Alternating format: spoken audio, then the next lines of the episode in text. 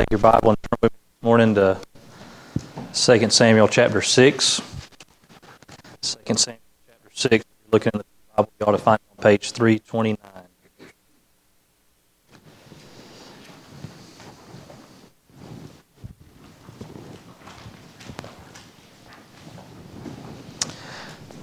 I want you to imagine with me for a moment.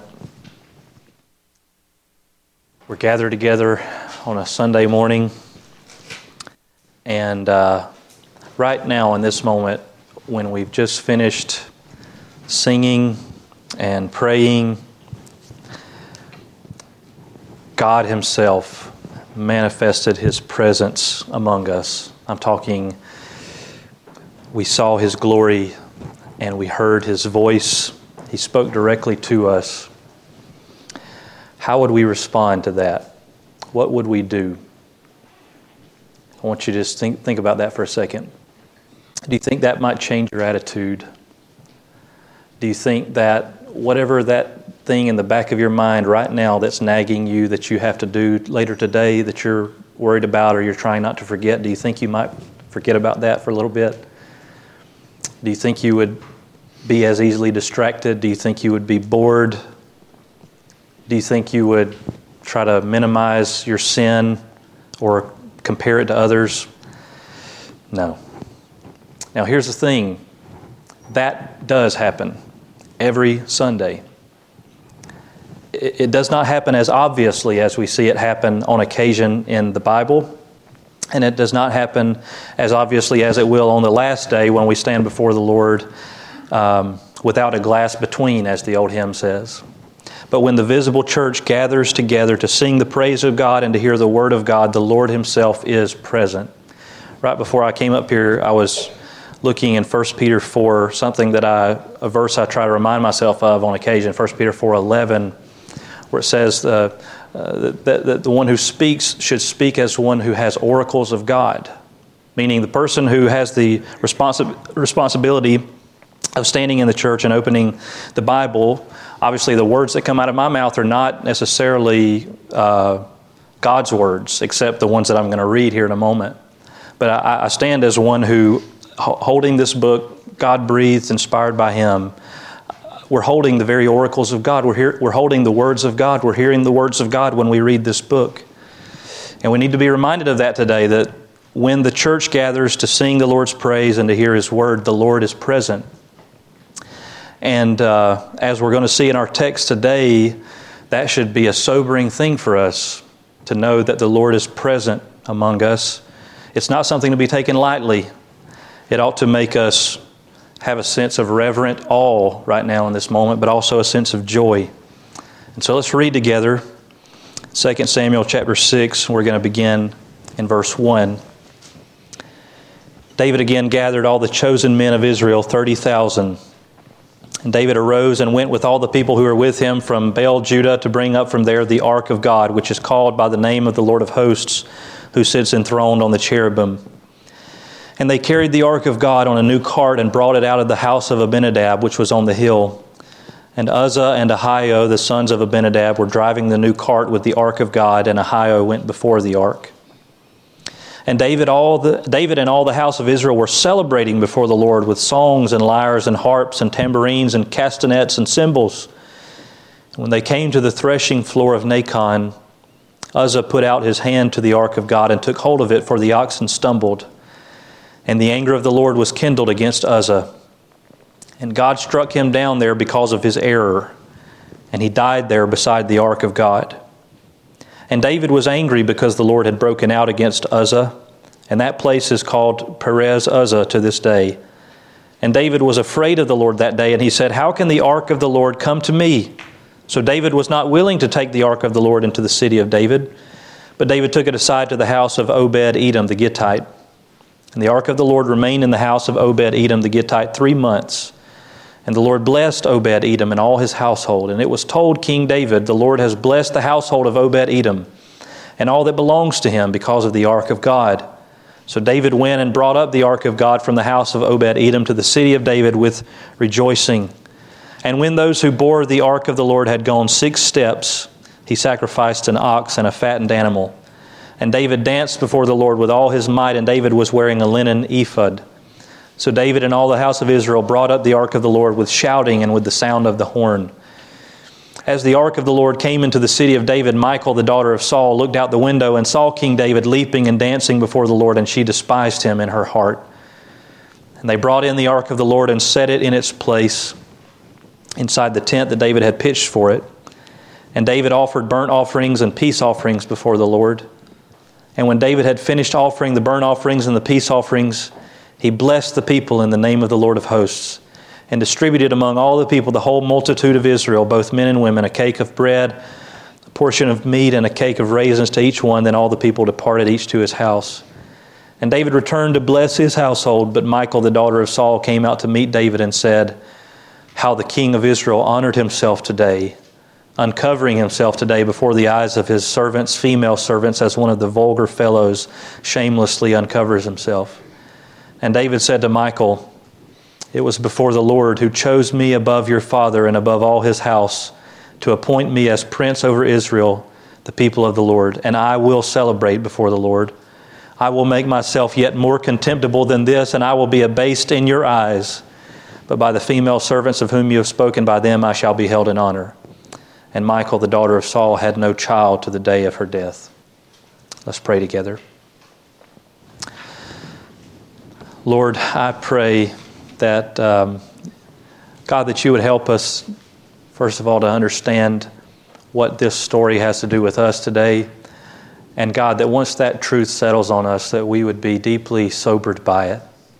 But God, also that our hearts would bubble up with joy that you the very God of the universe, the one who made all things, including us, that you would condescend to make yourself present among your people so that we might know you and so that you might be reconciled to us and that you might reveal yourself to us. So, God, help us in this moment to have a, a spirit of reverent joy. God, that we would leave today both with awe and, uh, and delight in you.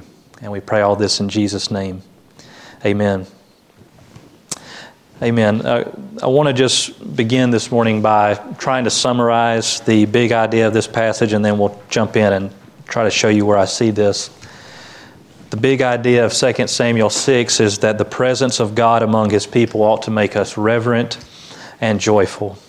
The presence of God among his people ought to make us reverent and joyful. Now, everything that happens in this chapter relates in some way or another to this box called the Ark of God. I want you to notice at the end of verse 2, we're given the full title for what this thing is called. We sometimes refer to it as the Ark of the Covenant, or the Ark of God, or something like that. But at the end of verse 2, the author of 2 Samuel calls this the Ark of God, which is called by the name of the Lord of hosts, who sits enthroned on the cherubim. That's the title for it. The Ark of God who is called by the name of the Lord of hosts, who sits enthroned on the cherubim. The ark was a God given physical representation of the Lord's presence among his people. Now, the word God given, the phrase God given is important there. It's a God given physical representation of the Lord's presence. It would be idolatrous if Moses had, on his own prerogative, come up with this idea that we're going to we're going to build a box. We're going to make it real nice. We're going to put some gold on it, put some kind of angelic creatures on top. We'll stick the Ten Commandments inside it.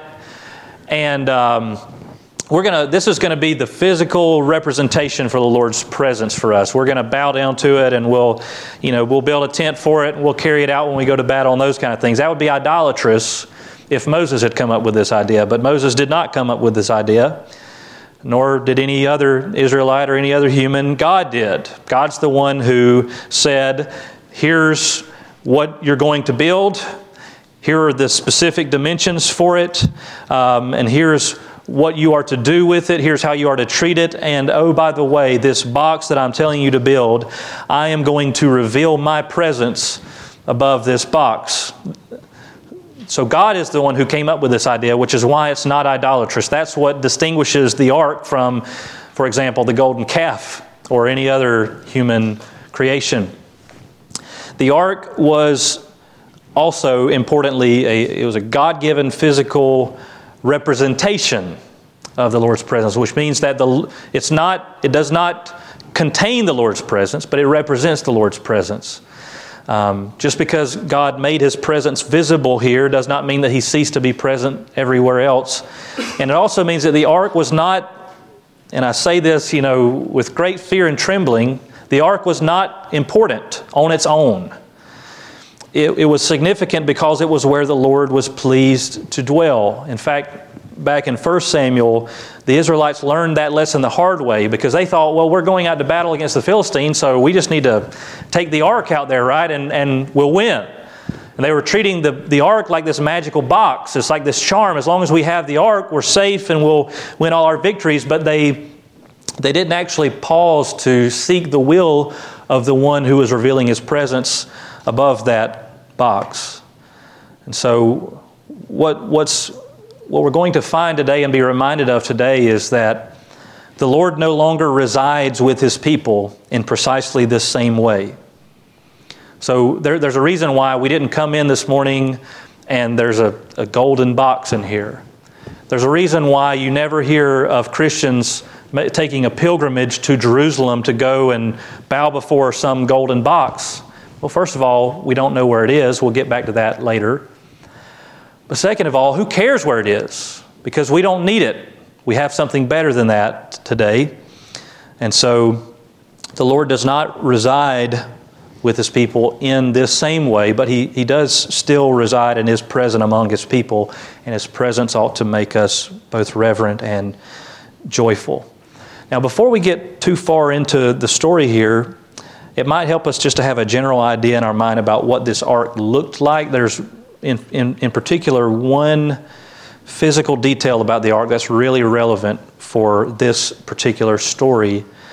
I was thinking this week about how can I communicate to you kind of what the ark looked like, and I thought, well, I could tell you that it was so many feet long by so many feet high by so many feet deep, but that's at least for me, I have a hard time sort of visualizing that. So I thought, what if I took the physical dimensions of the ark and I tried to find something that you are pretty familiar with and say, okay, it's about that size?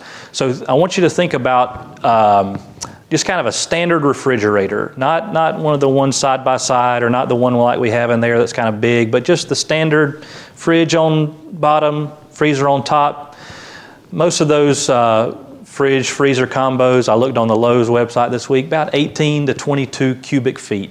That's roughly the size of the ark. Okay, it was about 19 cubic feet, give or take.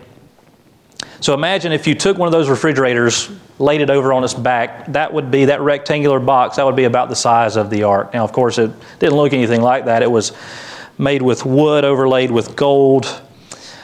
One of the most relevant details about the ark for us today, as we're reading this story, is that God specifically instructed Moses to put a ring on each corner, all four corners of the ark. And then he told him how to make these special poles. The poles were to be slid through the rings so that the ark could be carried by specific people. And the idea was by putting the poles to the rings and carrying it, no one was supposed to touch the ark. All of this was meant to impress on the people the holiness of God. So, if you know that, once you know that detail, as soon as you read chapter 6, verse 3, there's a big warning sign flashing here. Verse 3 says, And they carried the ark of God on a new cart. Hmm, that's not what they were supposed to do. Um, this is the way the Philistines transported the ark back uh, in 1 Samuel it may seem perfectly acceptable to us. That sounds good, right? I mean, it sounds like they, they made a, a, a totally new cart. This is not a cart that had carried um, um, uh, olives or grapes or, or, or, manure or anything like that. This was a special, specially made, brand new cart. We're trying to show respect for the, the ark, but the problem is, it's, it's not what God commanded them to do. And so they were essentially taking a pagan practice and doing that instead of doing what the Lord had commanded them to do. I was thinking about that this week and I thought, you know, unfortunately, first of all, that's it's not the only time we see the Lord's people do that in Scripture. It's something that we even still do today, unfortunately, where we, we act on the basis of worldly wisdom rather than on the basis of what God has revealed in His Word. Sometimes we know what God has said in His Word, but we just choose to ignore it because it's, it's inconvenient or, or we don't want to or whatever. Other times we don't know what God has said about a particular thing, Ignorance is no excuse for sin. In fact, sometimes the reason we don't know what God has said is because we haven't been all that careful to listen to what He said or to, to, to ask, what does God say about this? I, I don't know which of these was true of David. I suspect that either he knew beforehand and, and didn't obey the command, or after this event happened, he went and studied up it's possible that David knew about God's instructions to Moses but ignored them. It's also possible that um, he thought it doesn't, it doesn't matter that much. At the end of the day, the important thing is we get the ark to where it needs to go. It's also possible that he was totally ignorant about what God had told Moses or how they were supposed to carry the ark. Either way, what David does here is sin. And this sin results in the death of this man Uzzah. When the oxen are walking, one of them stumbles and the cart lurches, and Uzzah reaches out his hand to steady the ark. And look at what happens in verse 7. The anger of the Lord was kindled against Uzzah, and God struck him down there because of his error, and he died there beside the ark of God. Now, I don't know how what your initial impression is of verse 7. My initial impression, if I'm just being entirely honest with you, is that seems like an overreaction. You know, I mean, this guy was doing the best he could. Um, doesn't it seems like he was trying to act in what would be honorable, respectful for the ark? Was, was his action here really so bad that it deserved for him to be struck dead on the spot? That's, those are the questions I ask when I read verse 7. The problem is, that's the point that we cannot operate by what seems wise in our eyes. We have to be careful to always ask at all times, what has God said in His Word? And beyond that, we do not have the prerogative to tell God which sin is worthy of death and which one is not. The wages of sin is death. No exceptions to that. What happened to Uzzah here in 2 Samuel 6 is a foretaste of what is going to happen on the last day to every sinner, except the ones who have called upon the name of the Lord in faith. This picture of, of, of judgment, of death being dealt to one who has sinned, this is a foretaste, it's a picture of what's going to happen to every sinner. What happened to Uzzah will happen to everyone who does not heed the word of the Lord and call upon his name in faith. And so this is a sobering picture because our natural inclination is to say, is that sin really all that bad? Our, our, our, natural inclination is to downplay it. And this is a very clear example of the wages of sin is death. And this event certainly seems to have impressed on David the holiness of God and the necessity of careful obedience because David, Uzzah is not the only one responsible here. David is the one, he's the one who is the king. And Deuteronomy 17 said of kings that they should have the word of the Lord near them. So David should have led these people in a more righteous, obedient way than he has. And so he's reminded of this, and we see him here temporarily. He houses the ark in the house of a man named Obed Edom. And then when they finally bring the ark out of the house of Obed Edom and transport it into Jerusalem. The text does not explicitly say that they carried the ark properly the second time, but I want you to notice verse 13. And when those who bore the ark of the Lord had gone six steps, he sacrificed an ox and a fattened animal. It doesn't say the oxen, when the oxen had gone six steps, it said when those, it seems to imply people. So the, the implication to me seems that either David knew beforehand and now he's obeying, or after this event happened with Uzzah, he went back and said, Okay, what in the world has happened? Somebody tell me what the law says. And they told him, Well, David, the, the ark is supposed to be carried by these on these poles, and it's not just anyone, it's supposed to be Levites who carry it. And so he's been reminded here of the, the necessity of obedience.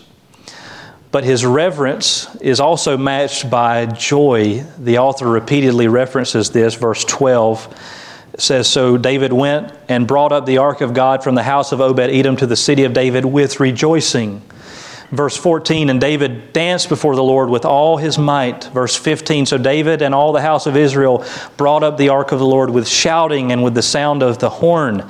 Verse 16 mentions King David leaping and dancing before the Lord. And after offering burnt offerings and peace offerings, he blesses the people and distributes this celebratory portion of food. The author even draws attention to David's joy by contrasting it with his wife Michal's anger. When he gets home that evening, she scolds him sarcastically. This is in the middle of verse 20 how the king of Israel honored himself today, uncovering himself today before the eyes of his servants, female servants, as one of the vulgar fellows shamelessly uncovers himself. Now, couple things that that could mean. She could mean that in, in David's uh, excitement and his dancing, you know, men wore robes and so maybe his robe sort of, you know, got thrown up in the air and he uncovered himself. It's also equally likely that she does not mean that he literally exposed himself to anyone, but simply that he was out among the people in public without his royal clothing. And the reason I raise that possibility is because verse 14, the author specifically mentions what he was wearing. In verse 14, it says, And David danced before the Lord with all his might, and David was wearing a linen ephod. This, in other words, he was not wearing what you would expect a king to wear. This is kind of everyday common clothing that, that a, a priest might wear or that any sort of run of the mill man might wear. And so Michal finds it galling, as it were, that the king should dishonor himself by wearing something less than a king's robe. David's response to her is striking, verse 21. And David said to Michal, It was before the Lord who chose me above your father. Remember, she's the, the daughter of Saul. It was before the Lord who chose me above your father and above all his house to appoint me as prince over Israel, the people of the Lord, and I will celebrate before the Lord. I will make myself yet more contemptible than this, and I will be abased in your eyes. But by the female servants of whom you have spoken, by them I shall be held in honor. Now, I want us to take a step back. We could dive into uh, how wise or unwise that would be for a husband to say to his wife, but that's not the point of this text. I want us to take a step back and, and ask, big picture, what is it about this ark that it evokes such strong responses from everyone in this chapter. I want to think about the responses that this box evokes from people in this chapter. Because Uzzah stretches out his hand and touches it, God strikes him dead on the spot. David, we see him perhaps more than we see him anywhere else in any other story, joyful dancing with all his might, singing, telling everybody to bring their instruments and let's all have a party. And Michal, we see her responding in, in anger. What is it that causes such a strong response from everyone? I said earlier that the ark was a God ordained physical representation of the Lord's presence. I want to point us to three truths about God's presence that the ark represented. And I think this is going to help us understand why it evokes such strong responses. So, three truths about God, uh, about his presence that the ark represented. First, it represented that God rules over his people. God rules over his people. The, the ark is essentially his throne or the footstool of his throne. Way back in verse 2, we pointed out that the title of it is the ark of God, which is called by the name of the Lord of hosts, who sits enthroned on the cherubim. The, on top of the ark, there were these two angelic creatures called cherubim. They were facing each other. And it says that the, the Lord sits enthroned on them. So the ark is literally like this embodiment of, of God's throne. It's a, a moving throne. Wherever the, the throne goes, the king goes. Everything about the ark, both a physical description of it, the care with which it was to be handled, everything was meant to strike awe and reverence in the people of Israel. But contrary to what you know, Raiders of the Lost Ark would have you believe, there was nothing magical about the box. What, what made it significant was the one who sat enthroned on it.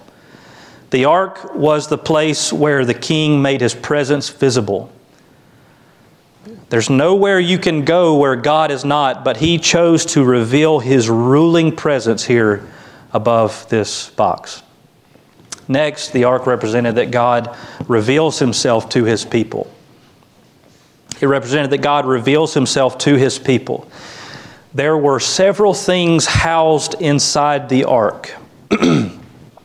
but from the very beginning, God told Moses that the ark was meant to carry the tablets of the Ten Commandments that God was going to give him. In fact, God called it the Ark of the Testimony, which is where we get the word, the phrase Ark of the Covenant, specifically meant that it was the ark that contained the law, the Ten Commandments. The Ten Commandments represented God's revealing of His will.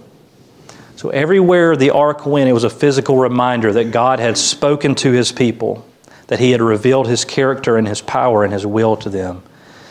And third, the ark represented that God reconciles himself to his people.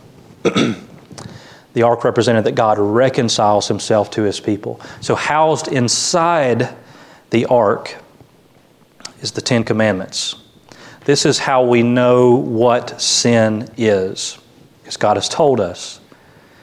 The Ten Commandments condemn us. There's no one who can read that document and, and say, Yeah, I'm, I'm good scot free. Never, never broken any one of those. So the Ten Commandments reveals our sin. One of the reformers talked about the significance about how this, the Ten Commandments were covered over with what is often called the mercy seat. This, this lid on top, sometimes called the mercy seat. The word that's used to describe it in Hebrew is kaparet, which is similar to the word kippur, atonement, Yom Kippur, the Day of Atonement the, the mercy seat, the, the, the, significance of it was this was the place where one, one day a year the, the high priest was to go into the Holy of Holies and he was to take blood of certain animals and he was to sprinkle the blood on that atonement cover or that mercy seat. So the ark represented God's holiness. It represented the fact that He had revealed to us what His holiness is and what our sin is, but it also reminded God's people of what he had done to reconcile himself to them through the shedding of blood. The ark was the physical place where sin was atoned for. It was the place where God was reconciled to his sinful people. I kind of mentioned in passing, we don't know where the ark is today. Sometimes Christians wonder about that. Most people think it was destroyed when the Babylonians ransacked Jerusalem in the 580s BC, if not before then. It's striking that once the ark is moved to Jerusalem, once it's moved into the temple in Second King or in First Kings 8, you hear almost nothing about it after that. Um, it's not surprising people would wonder about where it is. Um, as important as the ark was back then, however, we don't need it anymore because we have something infinitely better. And when I say that we don't need the ark, I don't mean to say we don't need the Lord's presence. I'm simply saying that the Lord has revealed his presence to us in a different way. We have something better. We have Jesus. So think about these three things that the ark represented. It represented God's rule and his revealing of his will and his reconciling himself. That is what we have in Christ. The ark was the throne where the king sat, and Jesus is our king who rules for our good. The ark was the container of God's revelation. It was the place where the prophets would often point back to the law. Jesus is our prophet who did not only reveal God's word like the law and prophets did, but he embodied God's word. The word became flesh and dwelt among us. We have beheld his glory, full of grace and truth. And the ark was the place where the high priest would go one day a year and would sprinkle the blood of bulls and goats. We have something infinitely better than that. We have a great high priest who has not sprinkled the blood of bulls and goats on a perishable box that can be taken and destroyed, but we have a great high priest who has poured out his own blood in our place.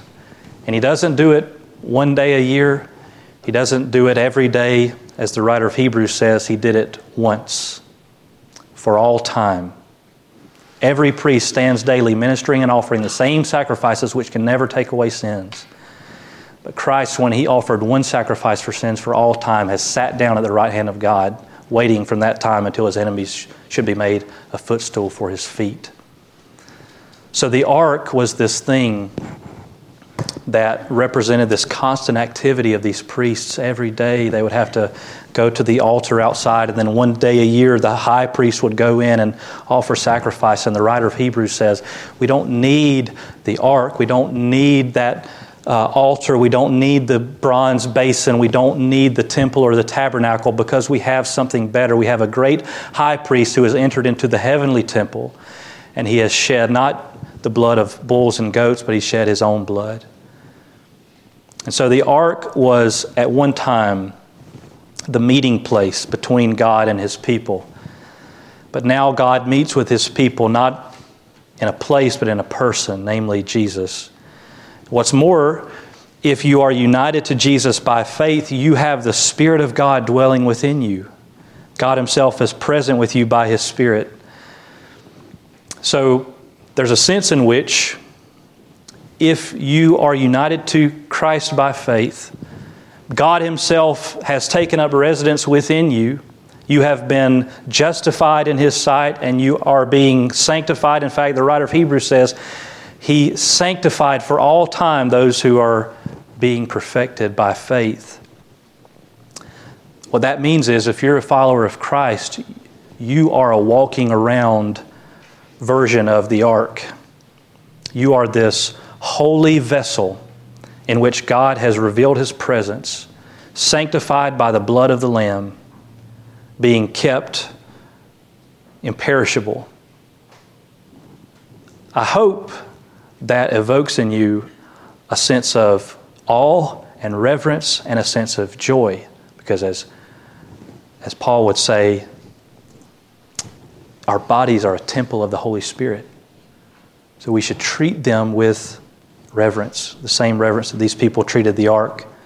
The importance of the ark was never about the physical object. It's the fact that this is where the Lord, capital L O R D, the God of all the universe, this is where He condescended to make His presence known. And the same is true today in the church. The importance of the church is not in the building or the physical space, but it is in the gathering, the assembling of the Lord's people.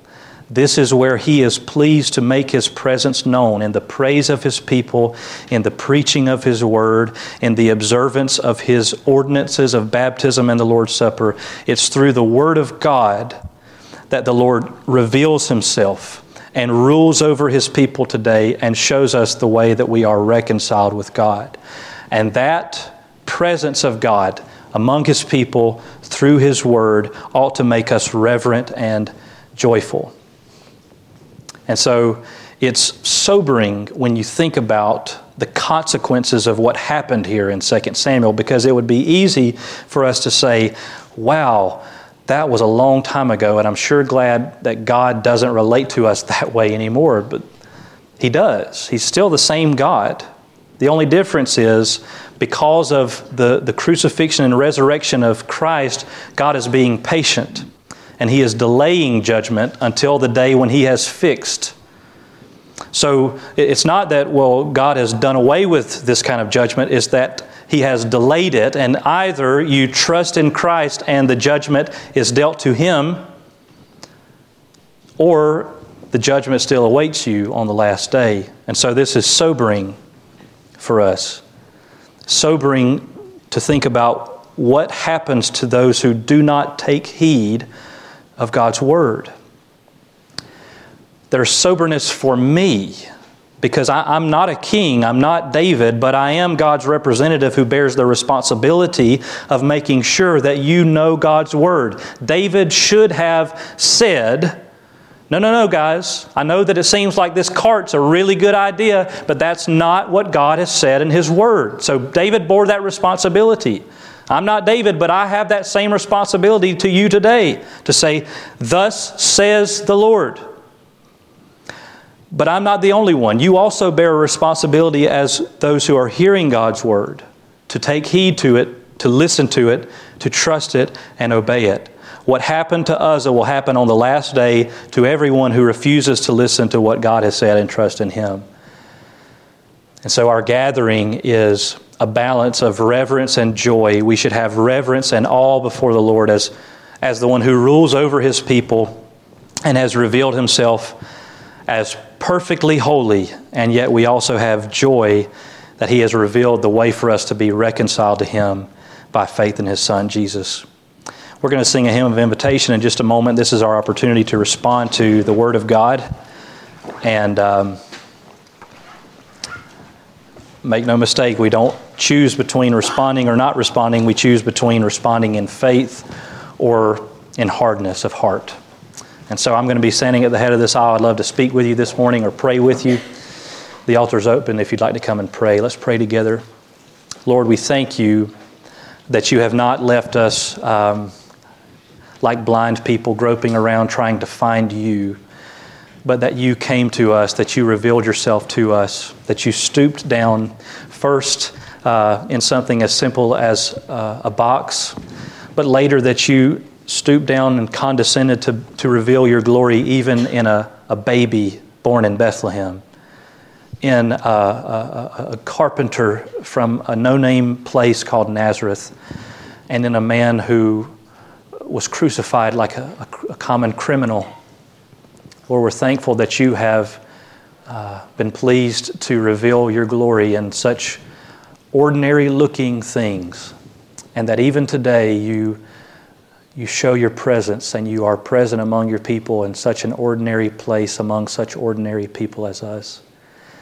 God, I pray that we would delight in that, as Paul said, that you have made the, the treasure of the gospel to be hidden in jars of clay so that it may be evident that the power is not with us but with you. God, I, I pray that we would be sober today and, and full of awe at you, the one who speaks, the one who reveals his will perfectly. And God, that we would be joyful that you have made a way for us to be reconciled to you. God, help us not to leave today with any other response but that. And we pray all this in Jesus' name. Amen. Let's stand and sing together.